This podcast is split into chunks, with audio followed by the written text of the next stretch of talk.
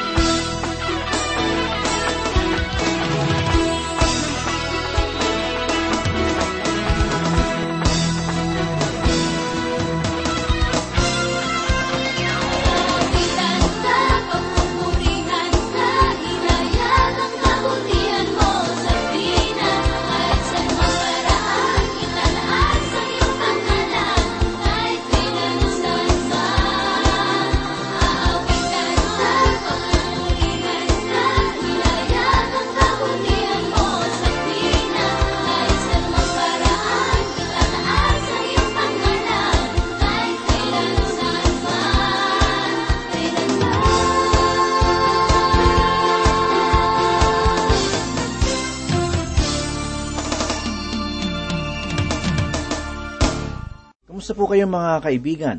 Sana po kayo ay nasa maayos na kalagayan at handang makinig at matuto ng salita ng Diyos. Ako po muli si Pastor Dan Abangco, ang inyong tagapanguna. Tayo po ay mag-aral ng salita ng Panginoon.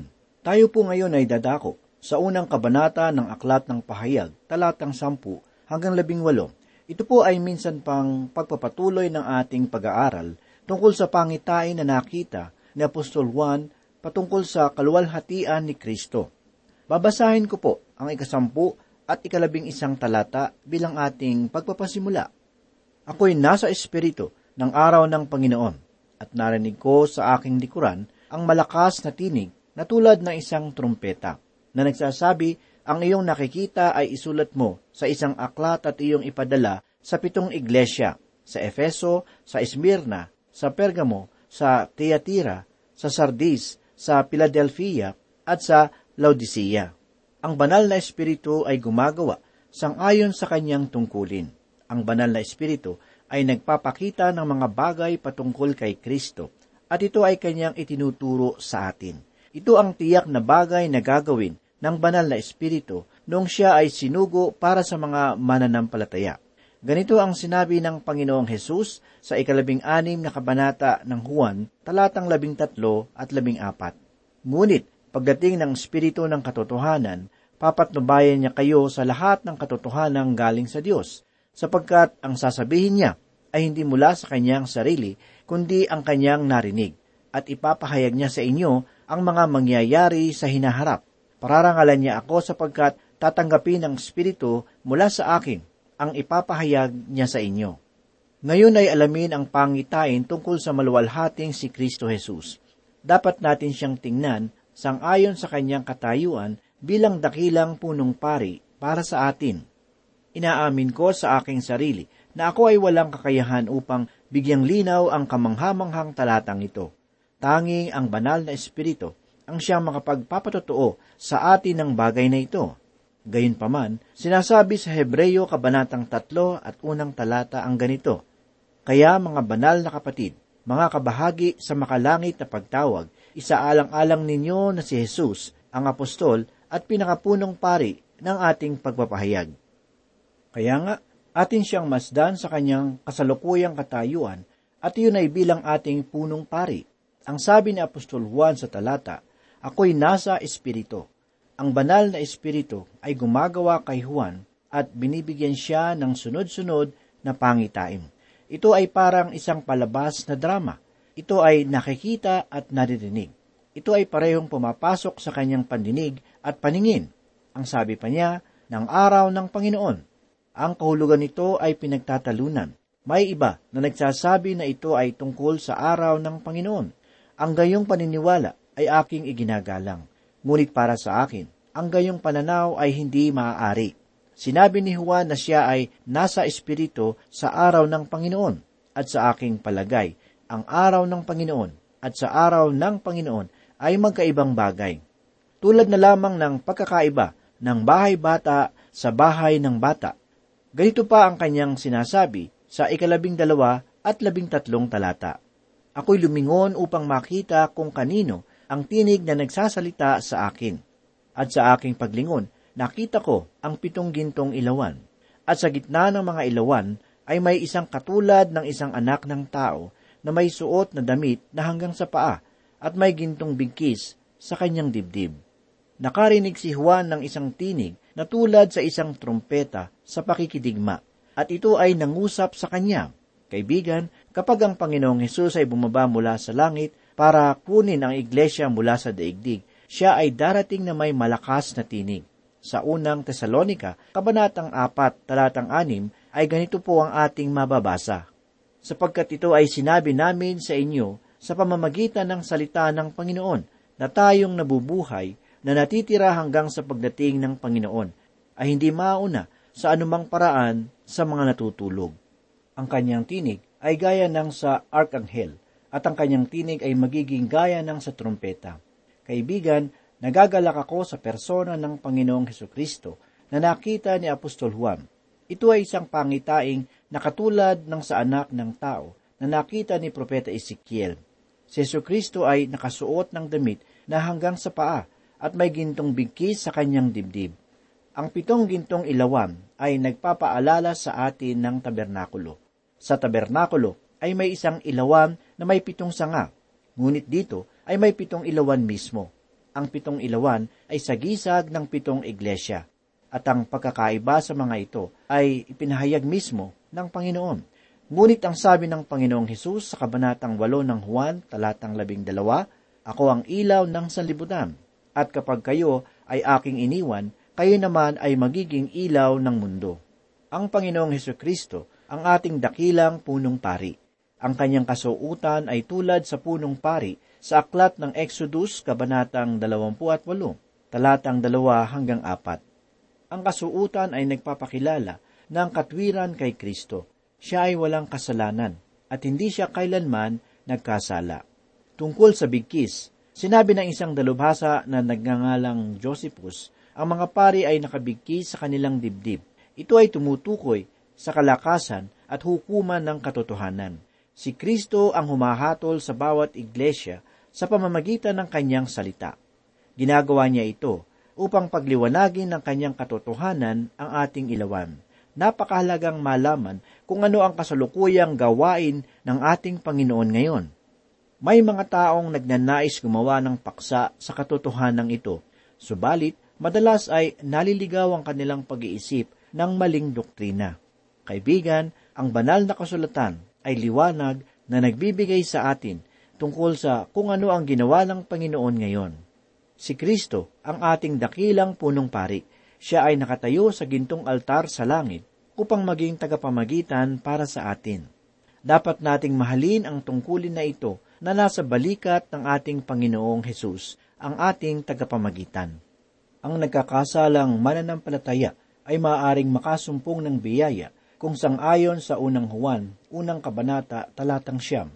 Kung ipinapahayag natin ang ating mga kasalanan, siya ay tapat at banal na magpapatawad sa ating mga kasalanan at tayo'y lilinisin sa lahat ng kalikuan. Kaibigan, si Kristo ay laging may hawak na tuwalya sa kanyang kamay upang ang mga mananampalataya ay linisin. Sinabi ni Apostol Juan sa kanyang unang sulat ang ganito, Mga muntikong anak, ang mga bagay na ito ay isinusulat ko sa inyo upang huwag kayong magkasala. Kaibigan, bawat mananampalataya ay nagkukulang sa Diyos. At aaminin ko sa iyo, ako man ay may mga kamalian sa harapan ng ating Diyos. Subalit salamat, sapagkat sinabi ni Apostol Juan sa ikalawang kabanata ng unang Juan unang talata ay ganito, Ngunit, kung ang sino man ay magkasala, tayo ay may tagapagtanggol sa harap ng Ama. Si Kristo ang siya nating abogado o tagapagtanggol. Siya ay para sa ating panig. Siya ay nasa langit at umupo sa kanang luklukan ng Ama. Ang salitang naupo ay nangangahulugan ng tapos na gawain. Siya ay namatay sa krus upang tayo ay iligtas, at siya ay nabubuhay upang tayo ay mapanatiling ligtas. Sa aking palagay, ay mas marami siyang ginagawa ngayon upang tayo ay mapanatiling ligtas. Ito ay dahil sa marami sa atin ang matitigas ang ulo. May tatlong ministeryo si Kristo para sa mananampalataya. Ang una ay ang pagiging tagapamagitan, pagmamalasakit at pagmamasid para sa mananampalataya. Ang pagmamasid ni Kristo ang siya nating pinagbubulay-bulayan ngayon. Ang ilawan ang siyang pinakamagandang kagamitan sa loob ng tabernakulo ito ay gawa sa purong ginto at mayroong tatlong sanga sa bawat gilid ng tangkay. Ang tuktok naman ng ilawan ay katulad sa bulaklak na namumukadkad at ang ilawan ay nakaayos doon. Ang ilawan ay nagpapakilala sa banal na espiritu. Ang gintong ilawan naman ay nagpapakilala mismo kay Kristo sa kanyang pagkadiyos. Isinugo ni Kristo ang banal na espiritu sa mundo at tiwala ako na ang banal na espiritu ay ipinakikilala si Kristo sa lahat ng kanyang kalwalhatian, kamanghaan, kagandahan, at katotohanan. Sa tabernakulo, tanging ang punong pari ang tumitingin sa ilawan. Ang iba namang mga pari ay may kanya-kanyang gawain na ginagampanan. Ngunit ang punong pari ang siyang mga ngalaga sa ilawan. Siya ang nagsisindi ng ilaw nito. Siya ang naglalagay ng langis at siya rin ang pumuputol sa mitya nito. At kapag isa sa ilawan ay hindi na nagbibigay ng magandang liwanag, ang punong pari mismo ang pumapatay nito. Ang Panginoong Hesus ay naglalakad sa gitna ngayon ng ilawan. Siya ay nasa gitna ng kanyang iglesia. Siya ay gumagawa ng iba pang bagay. Siya ay nagpuputol ng mitya. Sa Juan Kabanatang 15 ay sinasabi na si Kristo ay nagpuputol ng mga sanga upang ang mga ito ay magbigay ng masaganang ani. Si Kristo ang nagbibigay sa atin ng langis na siyang banal na espiritu. Kaibigan, ang Panginoong Hesus ang siyang ulo ng iglesia, nais ng Panginoon ng ilaw, at siya ang nagbigay sa atin ng banal na espiritu upang magkaroon tayo ng liwanag. Kaya nga, kung mayroon mang liwanag mula sa aking ministeryo, ito ay dahil sa banal na espiritu. Siya ang ating pinagkukunan. Walang liwanag na nag-uumpisa sa programang ito kundi sa pamamagitan ni Kristo lamang. Kung ang isang ilawan ay hindi nagbibigay ng magandang liwanag, kundi nagbibigay ng usok sa kanyang paligid, ang Panginoon ang siyang papatay nito. Ito ang kahulugan ni Juan ng kanyang sinabi na mayroong kamatayan sa kasalanan. Kaibigan, Nais makita ng Panginoon sa iyong buhay ang kanyang liwanag. Ang sabi pa niya sa ikalabing apat at ikalabing limang talata ay ganito, At ang kanyang ulo at ang kanyang buhok ay mapuputing gaya ng balahibo ng tupa, gaya ng niebe, at ang kanyang mga mata ay gaya ng ningas ng apoy, at ang kanyang mga paa ay katulad ng tansong pinakintab na parang dinalisay sa isang pugon, at ang kanyang tinig ay gaya ng ingay ng maraming tubig. Ang mga talatang ito ay nangungusap tungkol sa kanyang walang hanggang kalikasan. Ang sabi pa sa talata, at ang kanyang mata ay gaya ng ningas ng apoy. Ang pangungusap na ito ay nagpapahayag tungkol sa kanyang matalas na karunungan bilang saksi sa buhay ng iglesia. Ang pangungusap na ito ay nagpapahayag tungkol sa kanyang matalas na karunungan bilang saksi sa buhay ng iglesia. Kaibigan, nalalaman niya ang tungkol sa iyo at sa akin. Siya ay nauupo sa panulukan ng salapi at nagmamasid kung papaano ang mga tao ay nagbibigay. Noong nakaraang linggo ay pinagmastang kanya sa iyong pagbibigay ng kaloob. Natitiyak kong walang nakakaalam sa kung ano ang iyong inilagay. Ngunit nakita iyon ng Panginoon. Ang sabi pa sa talata, at ang kanyang paa ay katulad ng tansong pinakintab. Ang pinakintab na tanso ay nangangahulugan ng paghuhukom. Ang tanso o ang tansong altar sa labas ng tabernakulo ay maliwanag na nagsasalarawan ng gawa ni Kristo sa mundo noong siya ay namatay sa krus. Tayo ay nagagalit kapag may mga nanghuhusga sa atin, ngunit ang tao ay mahilig sa batas. Tumarahil ang dahilan kung bakit gustong-gusto natin ang pag-aaral ng abogasya. Dahil tila napakataas natin sa kurso na ito.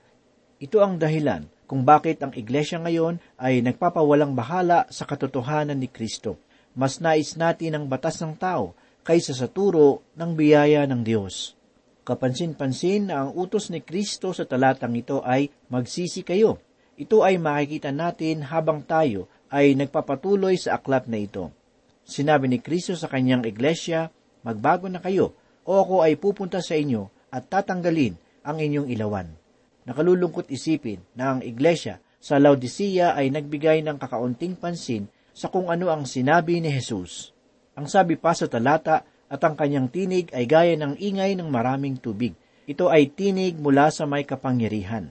Ang tinig na tumatawag sa kalawakan na ito upang magpatuloy. Ang tinig na nag-alis sa kanya mula sa libingan ng patay.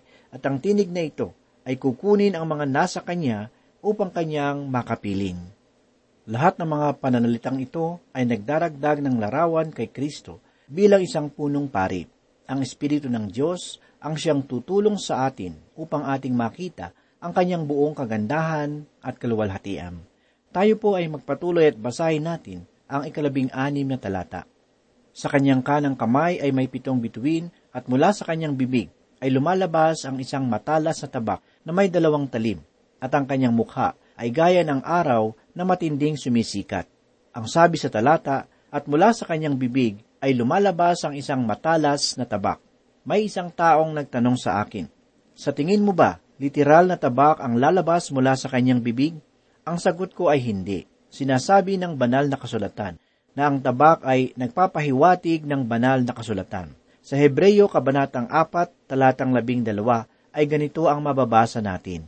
Sapagkat ang salita ng Diyos ay buhay, mabisa at higit na matalas kaysa alinmang tabak na may dalawang talim at tumatagos hanggang sa paghihiwalay ng kaluluwa at espiritu, ng mga kasukasuan at ng utak sa buto, at may kakayahang kumilala ng mga pag-iisip at mga hangarin ng puso. Ang Diyos ay naguhukom mula sa kanyang salita. Siya ay naguhukom mula sa araw na ito, kapag siya ay nagsasalita ng kanyang kasulatan. Ang sabi pa sa talata, at ang kanyang mukha ay gaya ng araw na matinding sumisikat hindi natin kayang tingnan ang araw, hindi ba? Sa inyo kayang palagay ay ating makikita ang manlilikha. Ang kaluwalhatian ng ating Diyos ay tunay na kahanga-hanga. Ang sabi pa sa ikalabing pitong talata ay ganito, Nang siya'y aking makita, ako'y parang patay na bumagsak sa kanyang paanan. Ngunit ipinatong niya sa akin ang kanyang kanang kamay na sinasabi, huwag kang matakot, ako ang una at ang huli. Si Apostol Juan ay may malapit na kaugnayan kay Kristo noong siya ay nasa daigdig. Siya ang taong sumandal kay Kristo doon sa silid noong Paskwa. Si Juan ay malapit sa Panginoong Hesus. Hindi niya ikinagalit na siya ay suwayin sa isang pangyayari. Ngunit nang kanyang makita ang maluwalhating si Kristo sa pulo ng Patmos, hindi siya tumungo papunta kay Kristo upang kanyang kamayan o sandalan ng kanyang ulo. Ni hindi nga siya nauna para sa pag-uusap, kundi siya ay nagpatira pa sa kanyang paanan na parang isang patay. Ang ating Panginoon ay tunay na maluwalhati. Kaibigan, dahil si Juan ay nagkagayon sa presensya ng Diyos, aking tinitiyak na kapag tayo ay lalapit sa presensya ng Panginoon, ay magiging gayon rin tayo. Hindi natin siya lalapitan sa isang karaniwan na pamamaraan. Tayo ay magpapatira pa sa kanyang paanan at sasamba. Si Jesus ay maluwalhating Panginoon. Sinasabi ng ibang mga samahan na si Kristo ay isang kaagapay. May iba pa nga na nagkakantahan at nagsasabing kaibigan nila si Kristo. Ngunit ang patotoo ng banal na kasulatan ay ito. Ang sabi ng Panginoong Hesus, kayo'y aking mga kaibigan kung ginagawa ninyo ang mga bagay na aking iniuutos ko sa inyo. Kung inyong sasabihin na inyong kaibigan si Kristo, para mo na rin sinasabi na ikaw ay sumusunod sa Kanya. Tama? O aking kaibigan, kung atin lamang siyang makikita sa tunay na ganda at kaluwalhatian, hindi lamang tayo makikitungo sa Kanya bilang kakilala, kundi bilang Kanyang alipin. Subalit sa kabila ng lahat ng ito, sinabi ng Panginoong Hesus na huwag kang matakot. Ito ang pagbati mula sa isang Diyos para sa tao. At siya ay nagbigay ng apat na dahilan kung bakit hindi dapat tayo matakot. Ang una ay ito, siya ang una at wakas. Ito ay pangungusap na tungkol sa kanyang pagkadiyos. Siya ay nagmula sa walang hanggan at siya ay walang hanggan. Sabi ng mga awit sa aklat ng awit kabanatang siyam na po talatang dalawa ay ganito, Bago nilikha ang mga bundok o bago mo nilikha ang lupa at ang sanlibutan, ikaw ay Diyos mula sa walang hanggan hanggang sa walang hanggan. Ang magpasawalang hanggan ay nangangahulugan ng mula sa isang kawalan na nakaraan hanggang sa kawalan ng panahon na darating.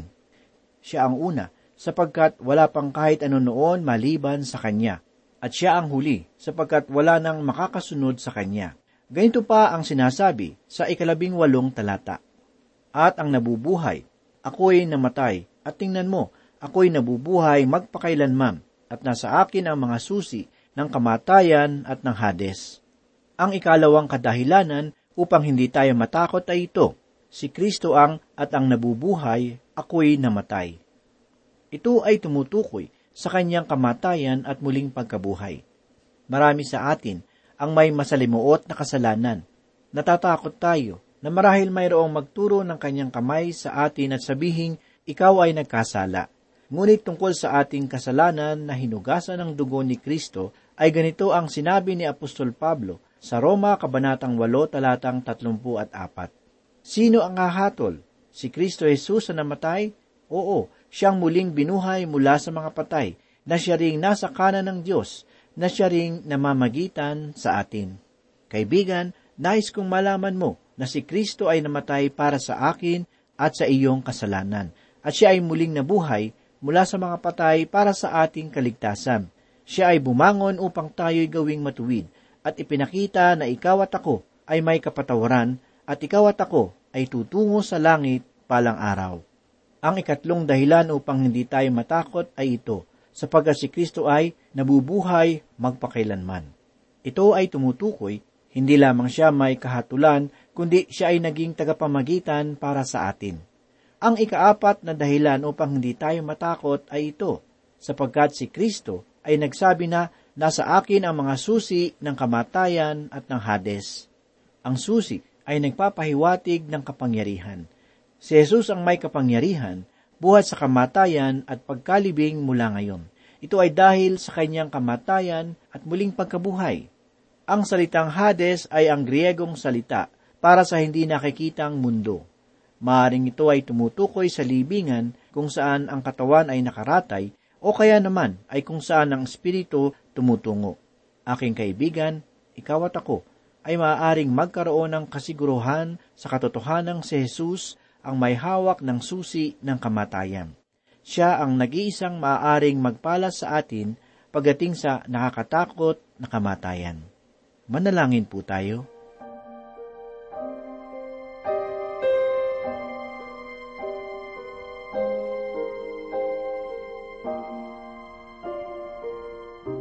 Panginoon, muli po kami nagpapasalamat sa araw na ito. Muli, ang iyong salita ay nagbigay ng pagpapala sa aming mga buhay. Ito po muli ay nagbigay sa amin ng kalakasan at nagpatibay ng aming pananampalataya sa iyo. Tulungan mo po kami na maging masunurin sa iyong mga salita at maging mabuting patutuo sa aming kapwa. Ito po ang aming samot dalangin sa pangalan ni Jesus. Amen.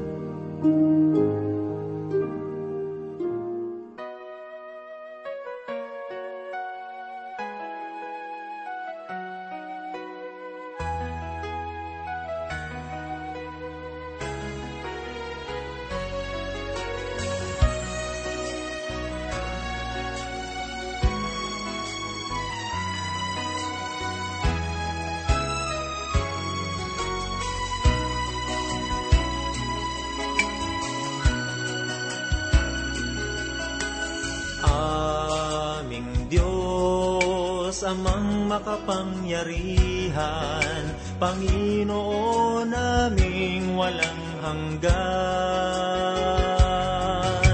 Dakilang Diyos, mabuti at banal, Ika'y sasambahin, sambahin, aming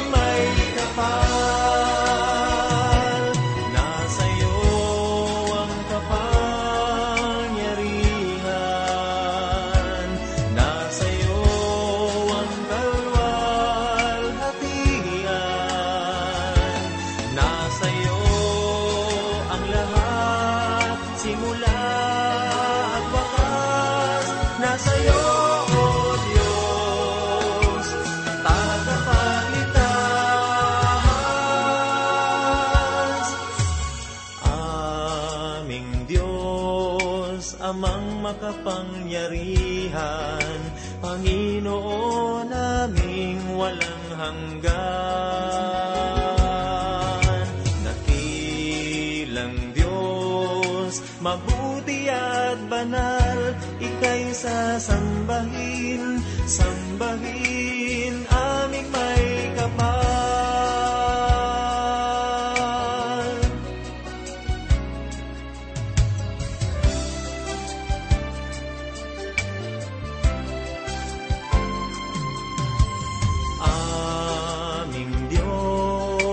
amang makapangyarihan, Panginoon naming walang hanggan.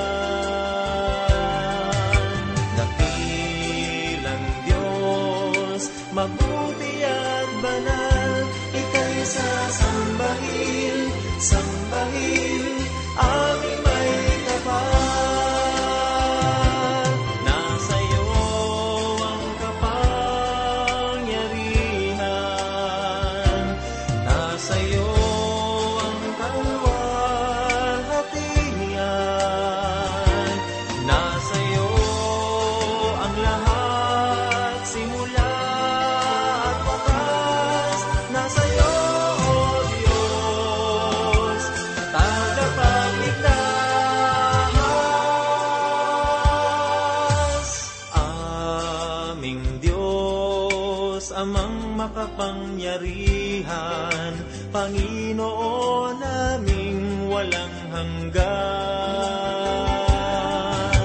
Dakilang Diyos, mabuti at banal, Ika'y sasambahin, sambahin,